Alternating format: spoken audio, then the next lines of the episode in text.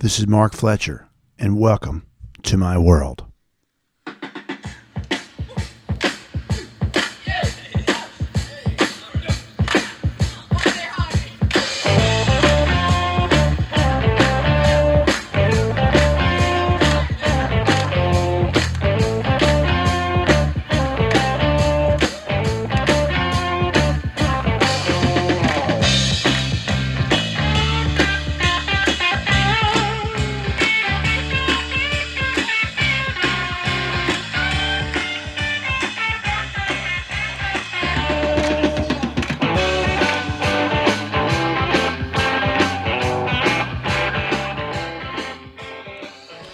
Welcome to Southern Tales, tall and otherwise.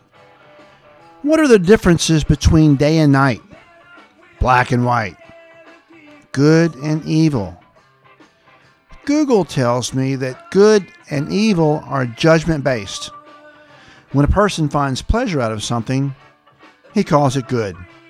On the other hand, if it brings him misery, he calls it evil. How about when the opposite happens?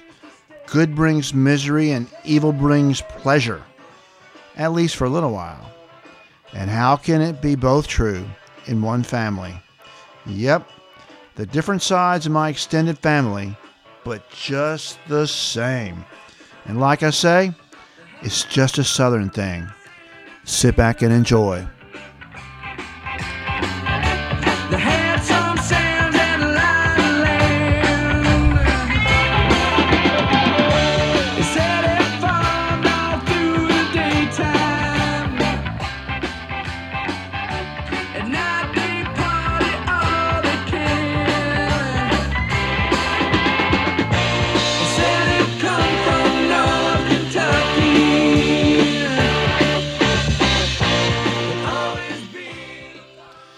Now, tonight, we're going to start meeting some of the characters that will drive season two and three, and maybe even four, if we can write that much. The first characters will describe and personify the light and the dark side of the family. It's amazing, you know, that, that most of this is going on. I'm a little kid. A lot of these things I never knew about until 20 or sometimes 30 years later. To me, the good didn't act all that great, and the evil were some of my favorites. They still are. Tonight, we're just going to take a glimpse at how some of these stories got started, two in particular. The finish will be in season two, or maybe the middle in season two and the end in season three, who knows. But these folks, like all the others, are part of the foundation. And I still recommend you go back and listen to the preceding episodes to fully understand everything that's going on and meet these characters. Uh, seems like nearly every episode reflects back on something that's happened previously. Listen, these are my stories that I've either lived or heard, and while there may be some disputes about the actual facts, this is the way that I remember them, and in my opinion, every goddamn word is true.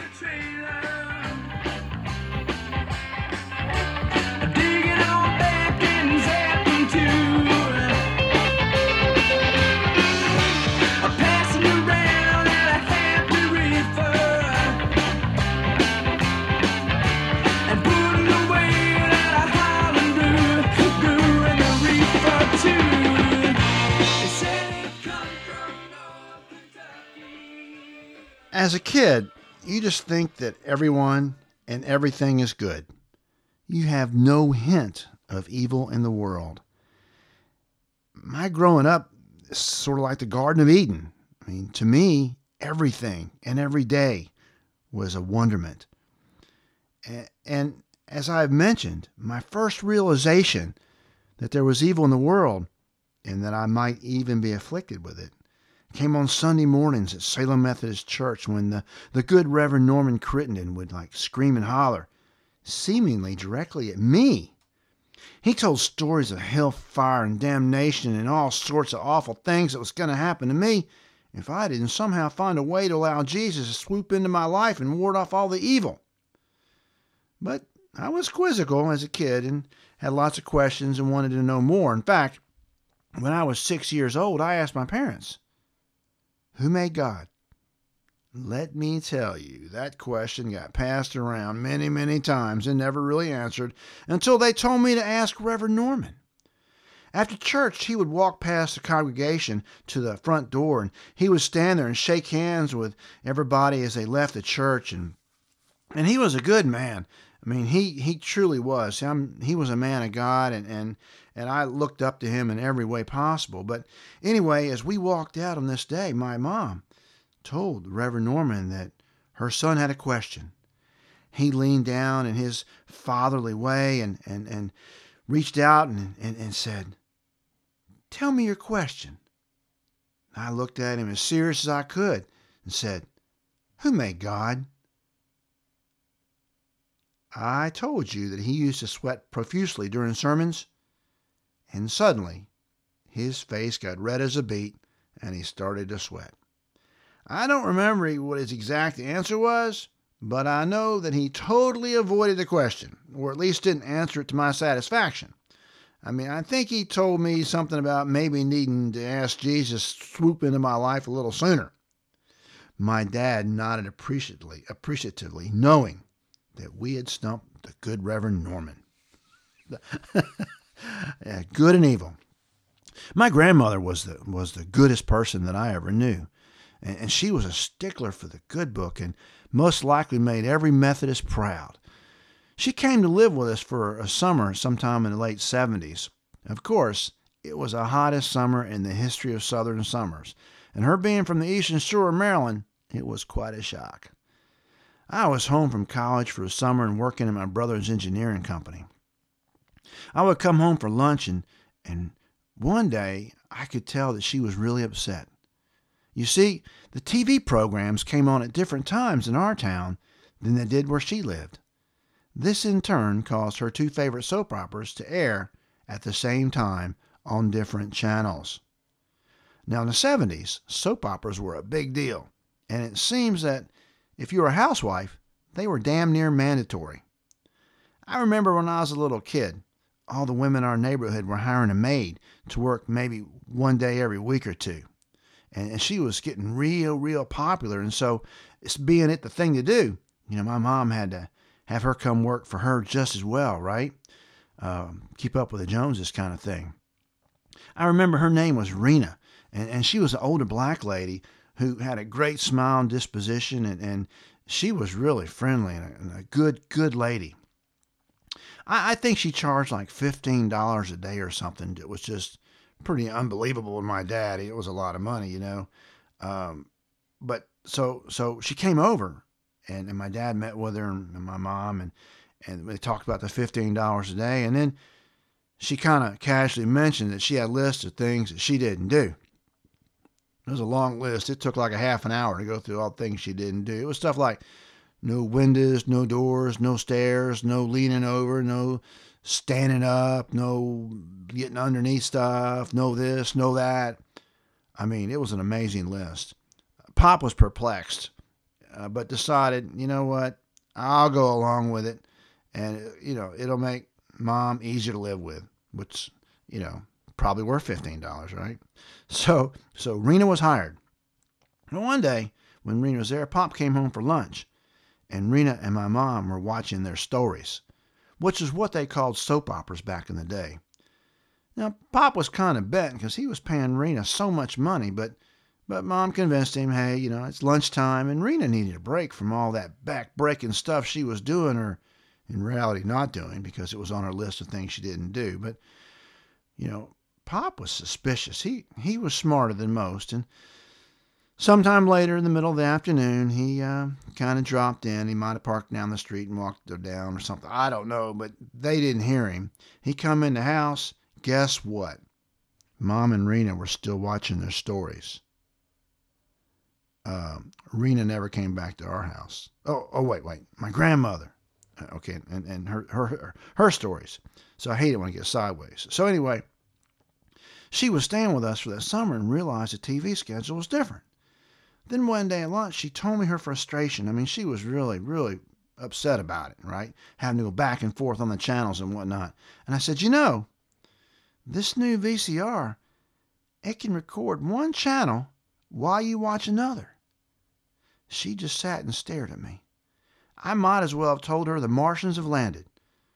It seemed like such a magical, impossible event. I thought she might be having a spell like like Uncle Billy used to have every now and then when he'd be acting real weird and everybody say, "Oh, he's just having a spell." But but she was okay. She just you know she couldn't believe it. But back back to the two sides of the family. Really, it's four sides of the family if you really get down to, to the math of it. But but some of them are brutally different. I mean, that's one of the parts, of, one of the points of this whole uh, podcast is that you can just the stories are great, whether they're good or evil, and, we're going to learn that over over time. You know, my father, he was a man who loved his country. He loved to wear his American flag pin, and and he fought in the big one. You know, World War II. That was the big one, and, and we had cousins that I grew up idolizing. I called them Uncle Art and Uncle Bob. So their story starts like this It's 1966, and Uncle Art is graduating high school. Well, the Vietnam War is about, you know, it's about to get kicked into high gear, but he wants to join the Marines and fly helicopters. That's all he could think about was flying helicopters. Now, Uncle Bob is 16, two whole years younger, and he hates school. He also hates the fact that his brother Art is going to be leaving. So he goes down to local recruiting station and sees a poster that gives the details on the Join a Buddy program or something like that. Basically, it says that if you and a buddy volunteer, the Marines would guarantee that the two of you would stay together through all of your assignments. Oh my God. Bob loved this idea of getting out of school and seeing the world with his big brother. So he convinced Art that's what they would do. Of course, the only way it could happen is if Bob would lie about his age and they would suddenly become twins. So that's what happened. And apparently, the Marines, so desperate for volunteers, they didn't ask any questions. And everything is great. The boys go off to the Marines, and the first place they go is Parris Island. And at the very beginning of Parris Island, there's a check in examination. Now, in this procedure, it's a long line of different people, like touching different parts of your body and sticking things in you and looking and listening and all kinds of stuff. And at the end of the line, Uncle Art was going first. They said, Okay, son, you go down this corridor on the right. Now, right behind him is Uncle Bob. Uncle Bob gets down to the end. He's all smiling, happy, and everybody's all happy and having a big time. And they say, Now you go down that corridor on the left. He stops right there and says, Listen, I'm in the, you know, go with a buddy program, and I'm guaranteed to be with my buddy throughout. And they say, Pal, you're in the Marines now. You can do it our way. You just failed the eye exam, and there's no way you're going to fly a helicopter, so you go down that other corridor. With that, 16 year old Uncle Bob goes off to Vietnam by himself. He becomes a dog handler and is given the task of scouting, looking for the Viet Cong, mostly behind enemy lines or in front of the front anyway. Meanwhile, Uncle Art's flying helicopters, mostly rescuing injured servicemen at the front or in front of the front. His helicopter is hit over 500 times but never comes down. Oh, and he starts a card game and makes more money playing poker in Vietnam than the Marines are paying him. So, these two stories, we're going to find out how they happen. Let me tell you at the end, you'll be proud to be American. Now, their younger brother Gary, he somehow snuck into Memphis State. This is 1970.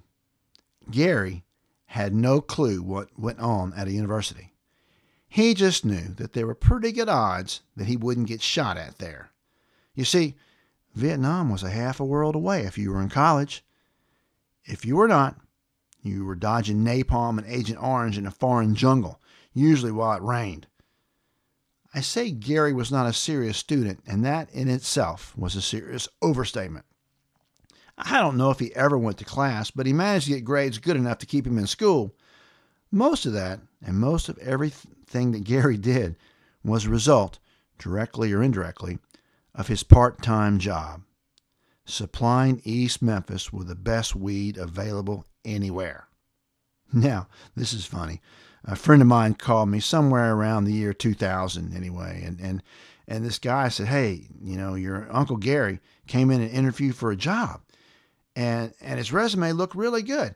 He'd worked for several construction companies, but wondered why there was nothing listed between 1974 and 1986. You think? Gary lived off campus in an older duplex on Midland.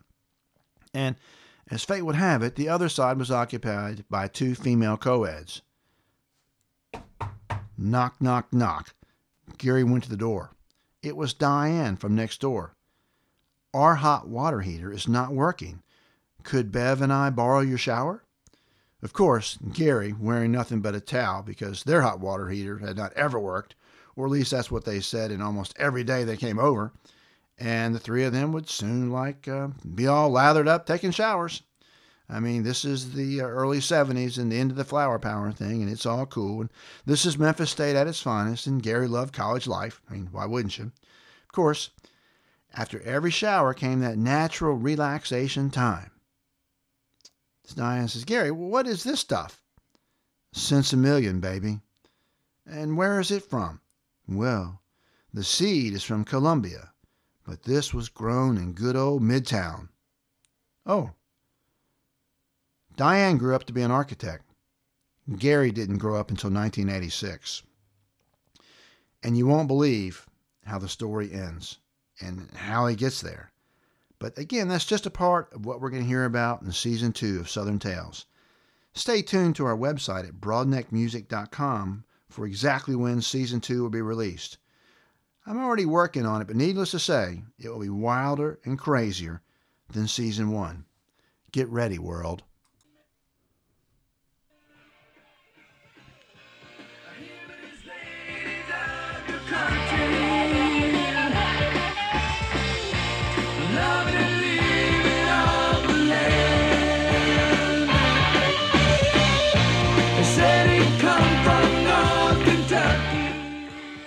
For the liner notes this episode and all episodes of the Southern Tales podcast, please visit us at broadneckmusic.com.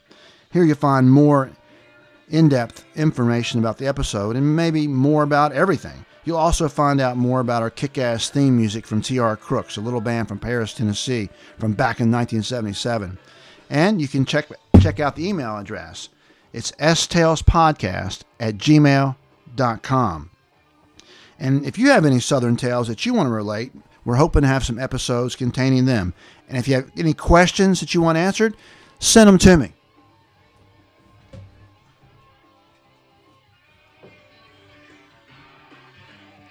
We'll have a question and answer episode at some point, but for now, we answer a lot of them on the website. Remember, tell your friends, or at least one person if you like it. 20 minutes and a smile.